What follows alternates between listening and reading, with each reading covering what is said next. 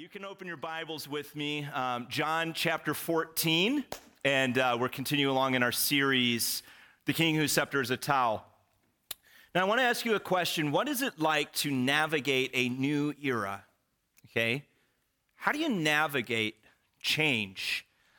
Uh, when you think about the last hundred years in our own kind of recent history, there has been a lot of change in the world, a lot of innovation, um, you know, it's, it's interesting. I was reading a book. Uh, where's my, my man, Charlie Perusi? Yeah, me and Charlie read a book together called The Book of Charlie. And uh, the book of Charlie was written by an editor and columnist with the Washington Post who wrote about his neighbor across the street in Kansas named Charlie Perusi, right? no, Charlie White. His name was Charlie White. And, and Charlie is an interesting case study because Charlie was born in 1905 and he lived to be 109 years old. I mean, think about the change that Charlie saw.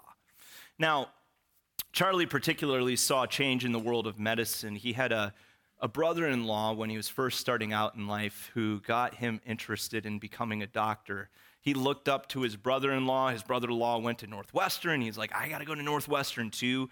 He applies to Northwestern, gets rejected, and then proceeds to get on a train and go up to Northwestern and talk his way into getting into Northwestern. So Charlie learns about becoming a doctor in an era when doctors did two things. Uh, thing number one, when someone was sick, you didn't really actually have means of curing them, so you just made them comfortable.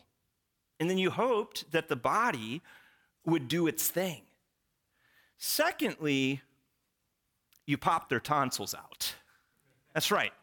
Everyone got their tonsils removed. Um, this is pre antibiotics, pre anesthesia. So Charlie is taught how to remove tonsils from people. Now, he's going and he's paying a home visit. This is one of my favorite stories. He goes and he pays a home visit, and he takes um, ether, he puts a guy under, and he goes into his metal medical bag and he's looking for his wire. That's right, that's how they removed the tonsils. You had a sharp wire, it formed a lasso, you put it around the, tos, uh, the tonsil and you pulled the loop, right? Pop! Um, Charlie's looking in his bag and there's no wire. He's like, I put this guy under already. What am I going to do? So he starts looking around the room and he sees a picture on the wall and he starts thinking, picture wires. He takes the picture down, he sterilizes the wire, and then he pops the guy's tonsils out. Now, I'm telling you all of that to say sometimes change is a good thing. I'm so thankful that we live in a world with antibiotics and anesthesia and surgical rooms and training and cures and no picture wires. Now, this is actually the same message that Jesus is going to be telling us this morning in this series, The King Whose Scepter is a Towel. Remember, we're in the farewell discourse, and he's telling his disciples, I'm about to leave you. Now, imagine that. Imagine you're in that upper room and you're one of these guys who has spent your life following Jesus, watching the Master, hearing his teaching. And then he comes along and says, Hey, I'm ushering in a new era. I'm about to go, but it's for your good. Do you think it's good? I mean, after all, which would you prefer? Uh, would you rather have Jesus in the flesh? Would you rather be able to see his facial expressions, hear his voice, hear his teaching personally, watch his miracles? Or have the Holy Spirit with you? And if your answer to that question is number one, I think the text this morning is really going to surprise you and it's going to encourage you and it's going to show us that Jesus truly did usher in a new era for us. So we're going to pick up and see this new era first described in verses 12 through 14. He says, I tell you the truth. Anyone who believes in me will do the same works I have done and even greater works, because I am going to be with the Father. You can ask for anything in my name, and I will do it, so that the Son can bring glory to the Father. Yes, ask me for anything in my name, and I will do it. So imagine you're one of the disciples, and Jesus is telling you right now that you could, you have the potential to do greater things than he did. How do you feel? Yeah, right, Jesus. I mean, we watched you feed 5,000 people. We heard you speak, and a, a, a storm halted. You're telling me that we're going to do greater things than you did? I can barely tie my shoe. Now, this idea of greater that he's talking about is not so much what they can do as when they get to do it. Uh, he's talking about a new era here. Uh, John the Baptist, he was referencing, Jesus was referencing him earlier in the book, and he was using the same exact word in Matthew 11 11. He says there, I tell you the truth, of all who have ever lived, none is greater than John the Baptist. Yet, even the least person in the kingdom of heaven is greater than him. Now, here's the deal with John the Baptist he was considered the greatest prophet who had ever lived. And Jesus is saying that you and I, living when we do, are greater. Well, how does that work? I mean, let's just think about this mathematically for a minute. Statistically speaking, someone in the world right now is like the, the, the least spiritually influential uh, has the least amount of spiritual gifts in the world. I mean, mathematically speaking, that's got to be true, right? Someone has to occupy that position. And maybe you're sitting there in your seat and you're like, well, I think maybe it could be me. And God's in heaven and he's kind of nodding his head and he's saying, yes. But here's the thing even if that were true, Jesus is saying in the passage this morning that in terms of position and potential, you are greater than the greatest prophet who has ever lived. Why? Well, it's because what we know about him, his completed work, his life, his death, his resurrection, and because also the Holy Spirit of God dwells in us.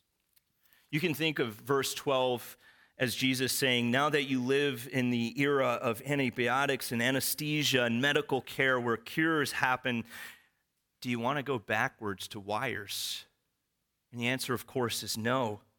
He wanted his disciples and he wanted us to realize that we live in the greatest era of spiritual privilege that there has ever been. Did you know that? Did you know that about your life? How is that possible? Let's keep reading verses 15 through 17. He says, If you love me, obey my commandments, and I will ask the Father, and he will give you another advocate who will never leave you. He is the Holy Spirit who leads into all truth. The world cannot receive him because it isn't looking for him and doesn't recognize him, but you know him because he lives with you now and later will be in you. Now, I want to break apart what he's saying in verse 16.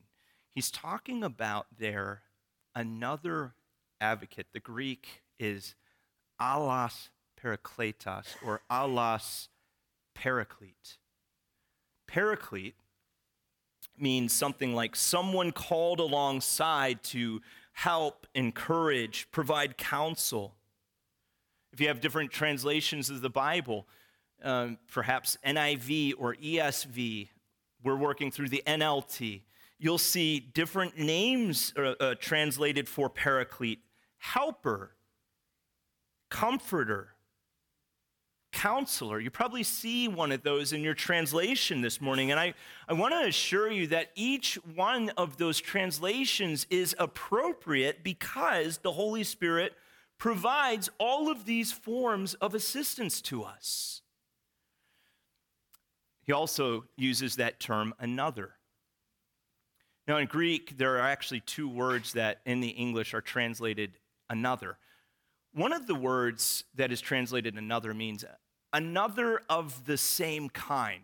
So imagine, for example, we're all getting in a bus together and we decide, you know, it's time to get our meat on. We go to the Brazilian grill, and as the meat starts flowing and the wait staff brings it around, one of the wait staff brings along a steak that's ribeye with garlic. And you eat a piece of that and you say, Sir, I'll have another. Now, say the other translation is another word and it's another of a different kind. So, say you're an individual and you're at the table and you're like, you know, I'm not a huge fan of garlic, and I just took a bite out of that steak and it didn't taste very good. So, I'll have another kind of steak without garlic, which, by the way, is blasphemy. but that's another of a different kind. So, Jesus says, allos paraclete. And he's using the first implication of the word another. I am sending you another of the same kind of paraclete. In other words, Jesus is saying, I am sending one to you who is just like having me with you physically, only better. Now you might think, well, how's that possible? How is it better to have the Holy Spirit than the physical presence of Jesus? Well, just imagine what it would be like trying to relate to Jesus if he was a physical presence on the earth right now. What would the airports be like, for example, of people trying to make their way to Jerusalem? It would be packed. Maybe people would be having little campouts or something around the city of Jerusalem. It would be infeasible. But here, we see that the Holy Spirit is just like Jesus, only he's not a physical presence, he dwells in us. So, no airplane ride required. The triune presence of God available to you and to me, my own experience, my own relationship with God via the Holy Spirit.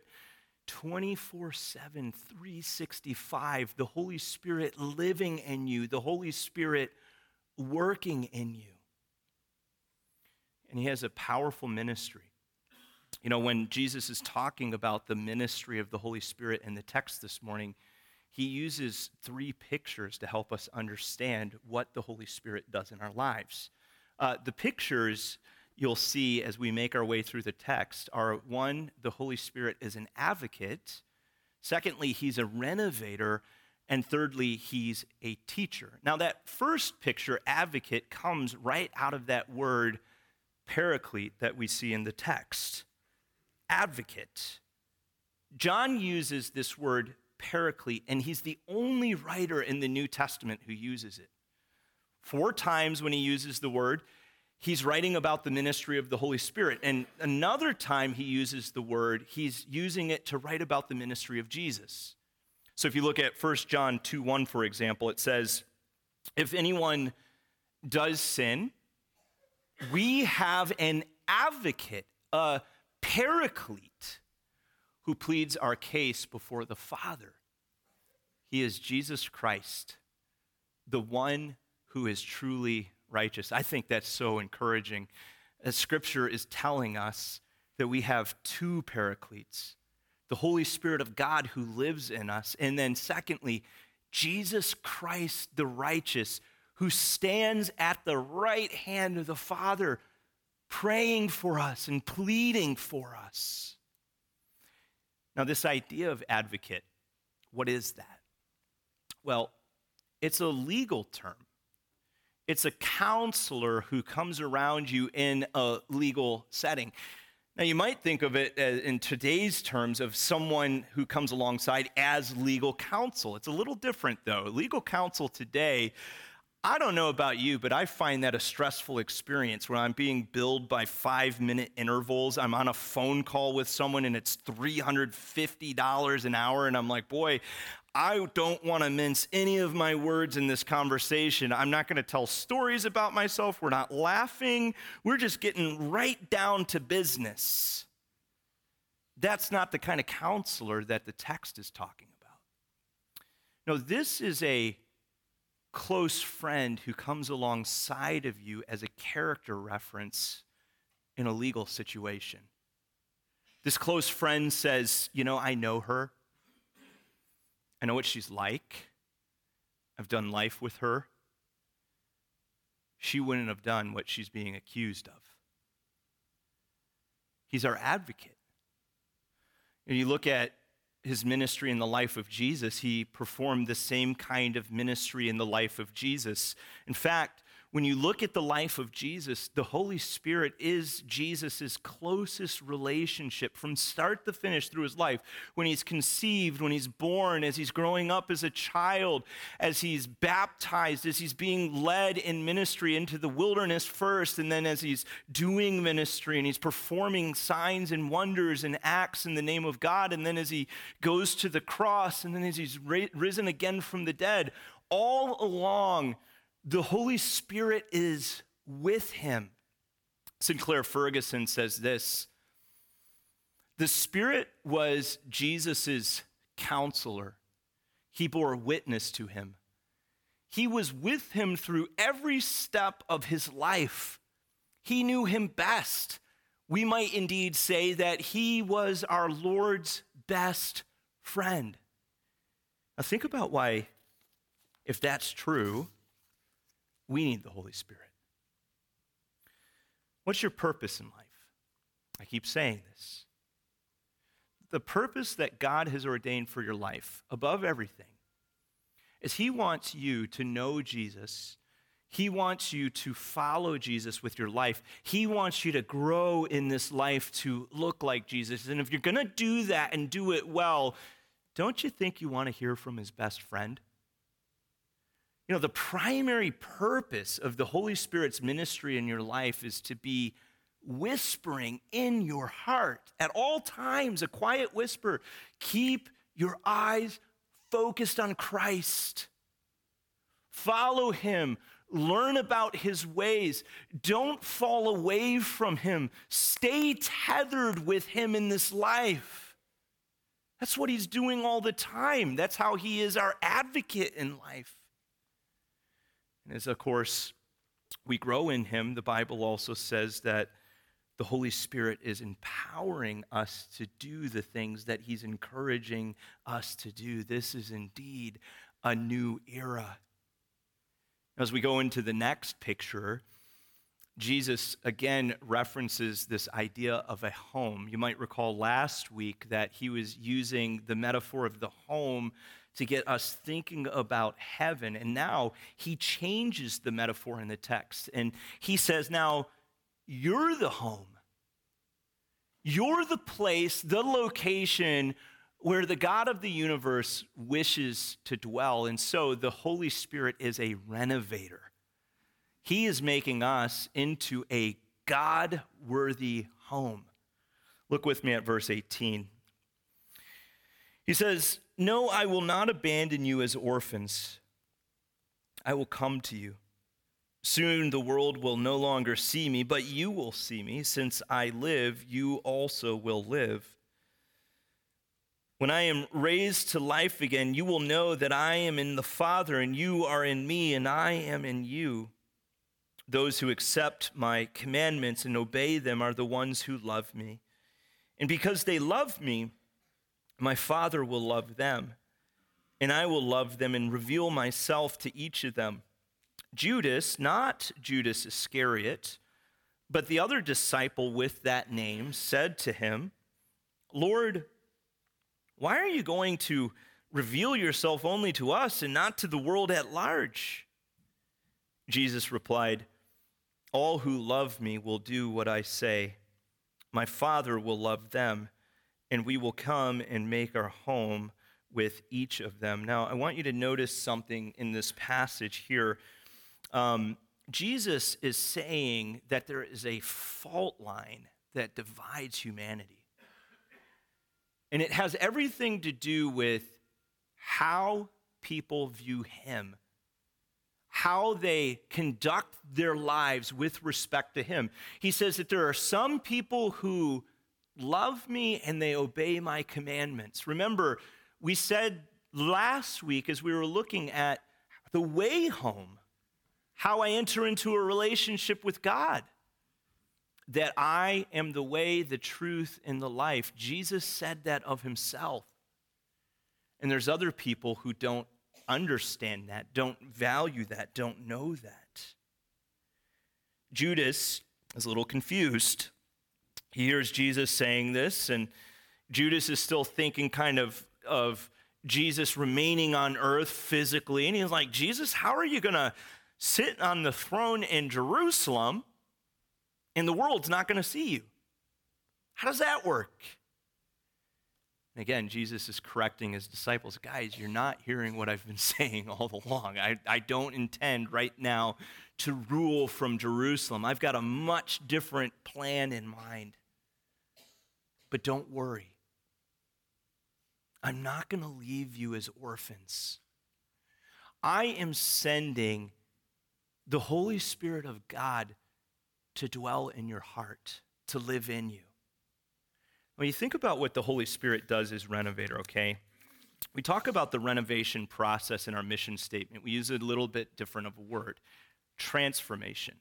Now, when we express our mission statement, we're talking about essentially what does it mean to have a relationship with God in this life? What does He want from you? The first word in the mission statement is worship. And of course, God wants you to center your life upon Him.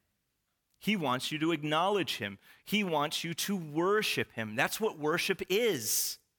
Transformation is the next word, and this is that renovation process where God is changing you from the inside out. And we believe that God calls us to be a part of a local church so that that process can happen. The Holy Spirit using the people of God to build us up.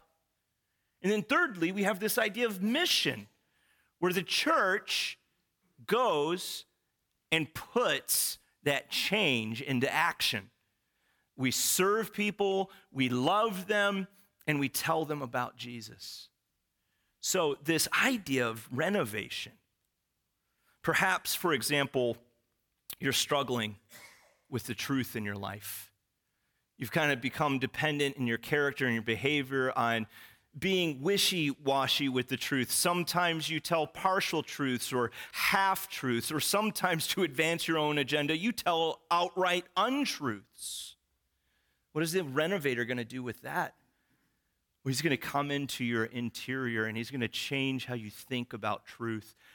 He's going to teach you to value it, to understand that without valuing truth, we would always be deceived in this world. We wouldn't know up from down, right from left. We need to know what is true.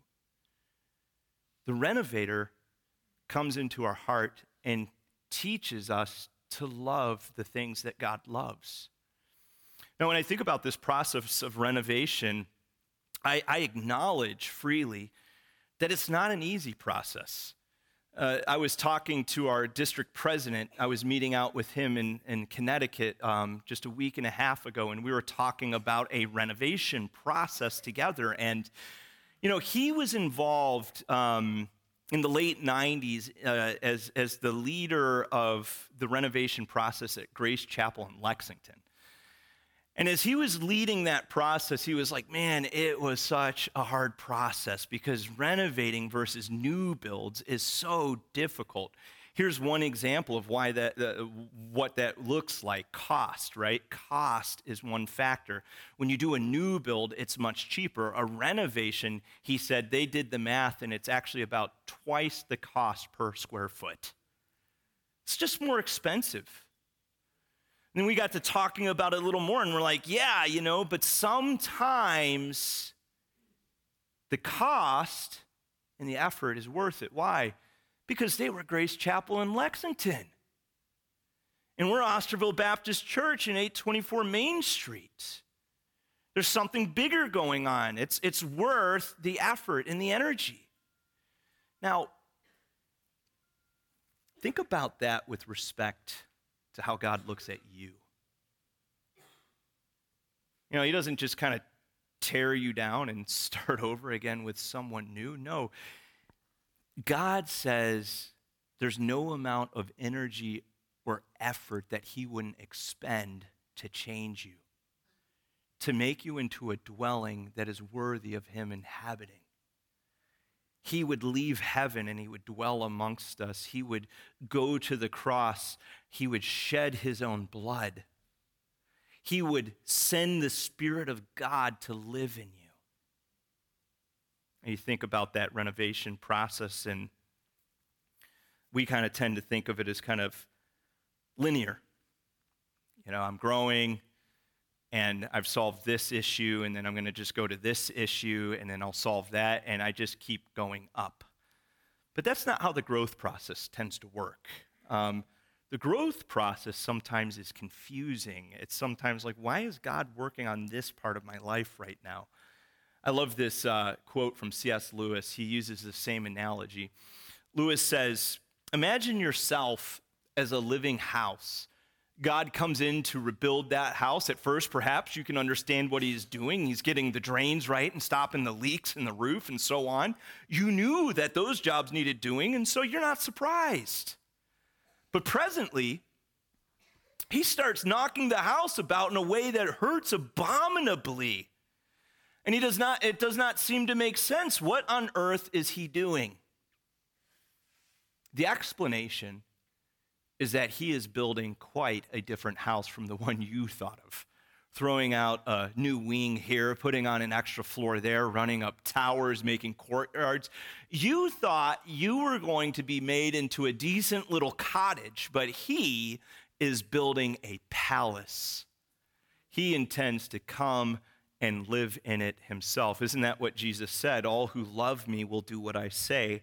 My Father will love them, and we will come and make our home with each of them. Now, what kind of palace does God want to dwell in? Something like that? And I'm very sorry I did have to do that a second time. Bella worked far too hard on that picture. So, we're also talking about the front exterior of the church, and actually, right over there, we wanted to give a gift to the community, uh, some kind of art sculpture, and I thought that would be a good candidate. some of you are like, dude, you will drive people away from the church. Do not do that. No, the kind of palace that God is building you into, we know it in the scripture the fruit of the Spirit, one of love, joy, peace patience, kindness, goodness, faithfulness, gentleness, and self control. The triune God longs to dwell in Christians who deepen in character, who don't get caught up in the age of outrage, who pick up the towel and serve their neighbor, who lovingly look at their life and say, you know, I don't lose anything by giving my life away. My life is a gift that I get to give to others. So the Spirit dwells in you and He renovates and He makes you into that kind of house, a God worthy house. And He does that by this third word picture or this third word. He does it by being our teacher. Jesus says, Anyone who doesn't love me will not obey me. And remember, my words are not my own. What, am I, what I am telling you is from the Father who sent me. I am telling you these things now while I am still with you. But when the Father sends the advocate as my representative, that is the Holy Spirit, he will teach you everything and will remind you of everything I have told you. So we're not going to go into this third word picture deeply this week. We'll get to that later, but I do want to just think about this for just a second. Why would they need the Spirit to be a teacher? Why would they need the Spirit to call things to mind? Well, think about the human memory. They've been walking with Jesus day after day. They've heard literally thousands of hours of teaching from Jesus. I don't know about you, but I can't remember sometimes what I did yesterday. Uh, here's another example. Do you remember what I preached four weeks ago? And some of you are like, uh-uh. And I don't fool myself. I understand that that's how the human memory works. And yet, when you look at the scriptures, when you look at the gospels, we have this incredible recollection of the sayings of Jesus, the miracles of Jesus, the teachings of Jesus. How did that happen? The teacher. And now I can interact with the Bible. I can go and read the Gospels and the New Testament epistles. If I'm asking myself the question, well, what was Jesus like? And, and what would Jesus want me to do with my life? I can open up the spirit inspired Word of God and be taught. I'm telling you, church, we live in a new era. I mean, think about what it's like to be in a new era. Are you wanting to go back to a world where there is no interstate highway system? Do you want to live perhaps hundreds, even thousands of miles away from family and not be able to get on an airplane to go see them or be able to pick up a telephone so that you could talk to them or, you know, a smartphone so you can FaceTime with them? Do you want to go back to a world where most diseases, if not all, were incurable? I don't. I want to step into the new era and Jesus tells us that this new era is really special. Listen to what he says in verse 27. I am leaving you with a gift peace of mind and heart. And the peace I give is a gift the world cannot give. So don't be troubled or afraid. You know, as you think about what brings peace into your life, Jesus is saying it's not your career, it's not the wealth that you can build. It's not the relationships that you can create with people. It's not any of those things. It's the fact that the God of the universe inhabits you. And that brings a kind of peace that no other kind of peace can give you in this world. Well, how does that happen? Well, it's by the ministry of the Holy Spirit. He is your advocate, He's your renovator. He's your teacher. And when you learn to conform your life to what He's doing, it ushers in a totally new era in your life. Let's pray. Father, as we looked at your word this morning, we were just struck by the promises of Jesus. A promise, Lord, that we can have real peace that we don't have to live a troubled life or an anxious life, that the third person of the Trinity, the Holy Spirit of God, dwells in us. We thank you for this word this morning. We pray that this word would translate, that, that it wouldn't just be words on a page that we read or words in our ears that we would hear, but they would become words that we internalize in our hearts that that would change the way we live. Renovate us. Do that next little project in us this morning. We pray this in Jesus' name. Amen.